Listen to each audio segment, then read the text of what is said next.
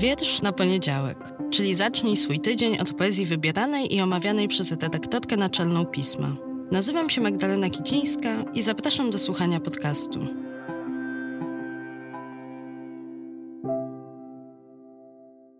Cześć, dzień dobry, dobry wieczór.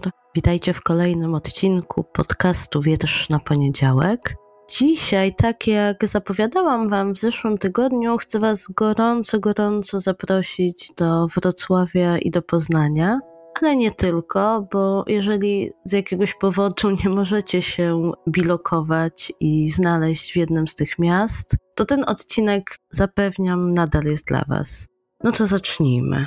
Tak jak zaczyna się dzisiaj we Wrocławiu ósmy Międzynarodowy Festiwal Poezji Silesius, który program ma przebogaty. Jest tam bardzo wiele ciekawych spotkań. Ja tak oglądając program zastanawiałam się, czy nie powinnam właśnie po pierwsze się bilokować i przez tydzień być naraz czy trilokować nawet w Warszawie, w Poznaniu i w Wrocławiu, bo codziennie coś na festiwalu zapowiada się takiego, w czym chciałabym wziąć udział. Zwłaszcza, że w tym roku dużo uwagi organizatorzy chcą zwrócić na kwestię szeroko pojmowanego kanonu poetyckiego, kwestię, która dla mnie jest bardzo ciekawa. Osobiście przyglądam się temu co dzisiaj w poezji piszczy nie tylko dla Was, żeby ten podcast przygotowywać, ale też tak zwyczajnie dla siebie, żeby się zorientować w tym przebogactwie poezji, która czasami mi gdzieś umyka, bo nie zdążę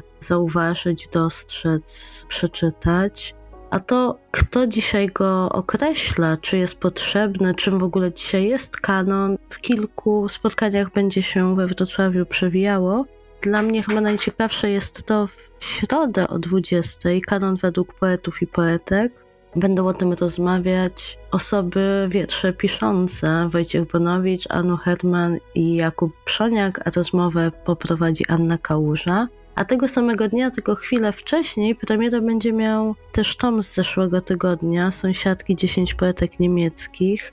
W spotkaniu weźmie udział Daniela Dans, Maria Migodzińska i redaktor tomu Tomasz Ososiński, a przetłumaczy je Ewa Wojtasik. Też mam bardzo i ten tom zeszłotygodniowy i pismowy, bo trzy wiersze w majowym numerze i po prostu ogromnie ciekawy, gorąco polecam. No jeśli chodzi o premiery, to też ostatniego dnia o 19 w klubie Proza Michał Nogaś będzie rozmawiał z Julią Fiodorczuk, która właśnie w trakcie festiwalu będzie miała premierę swojego tomu Astrostada z girlandami, wiersze zebrane. Bardzo jestem tego tomu ciekawa i na niego czekam. Zapraszam Was do Wrocławia na te wydarzenia i też inne, które możecie znaleźć na stronie silesius.wrocław.pl. A jeśli nie Wrocław, to może Poznań, bo tam od jutra, od wtorku Poznań Poetów, w tym roku pod hasłem Zwrotnice i zwroty w poezji.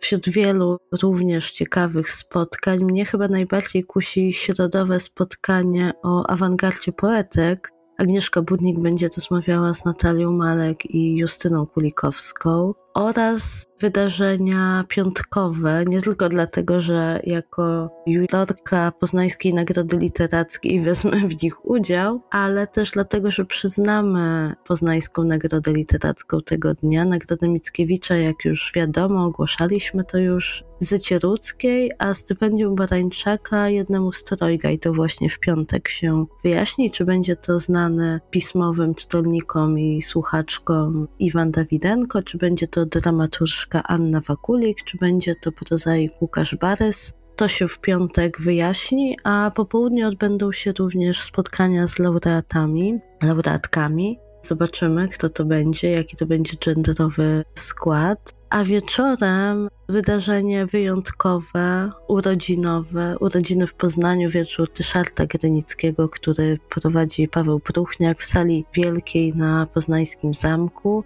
O 19.30 to wydarzenie się zacznie. W tym roku poeta kończy 80 lat, z Poznaniem przez bardzo wiele lat związany, więc i miejsce, i czas, wszystko się tutaj zgadza.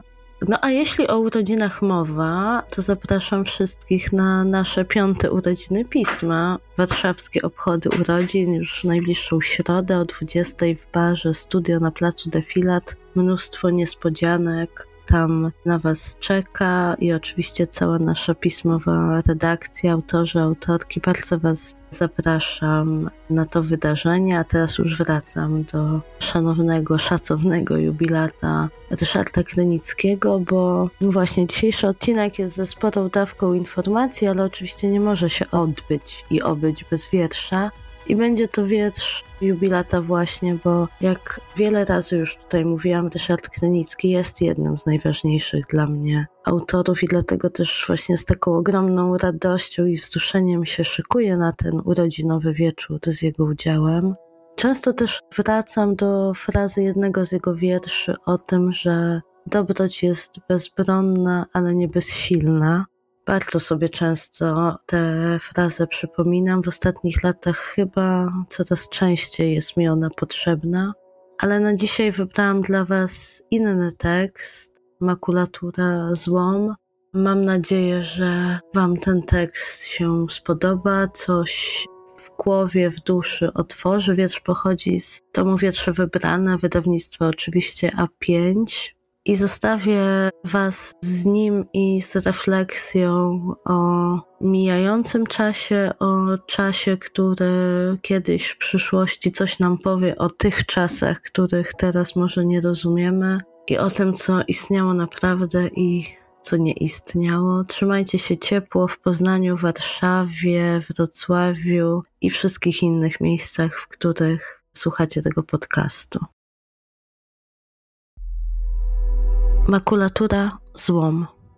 Atlantolodzy przyszłości, nasze małe zwycięstwa i wielkie klęski, nasze małe prawdy i wielkie kłamstwa, nasze betonowe miasta, nasze nieuleczalne choroby, nasz pył radioaktywny, nasze niewielkie nadzieje i wielkie złudzenia istniały naprawdę. Te wapienne pokłady to nasze kości. Te niezniszczalne plastikowe przedmioty nie były naszymi talizmanami, służyły nam do codziennego użytku. Szklane sześciany nie były naszymi bóstwami, chociaż próbowano za ich pośrednictwem naginać naszą wolę i łamać charaktery. Mogło się zdarzyć, że i nasze myśli były na podsłuchu. Prawdą jest, że rozmnażaliśmy się sposobem zwierzęcym i spożywaliśmy naszych braci, zwierzęta i rośliny dla zachowania własnego gatunku. Nie powinniśmy się byli wzajemnie zabijać w imieniu ludzkiej chimery, lepszej przyszłości. Atlantolodzy przyszłego czasu, makulatura złą, jeżeli przetrwają, może nie najlepsze wystawią nam świadectwo, ale my naprawdę istnieliśmy i byliśmy świadomi swojego istnienia.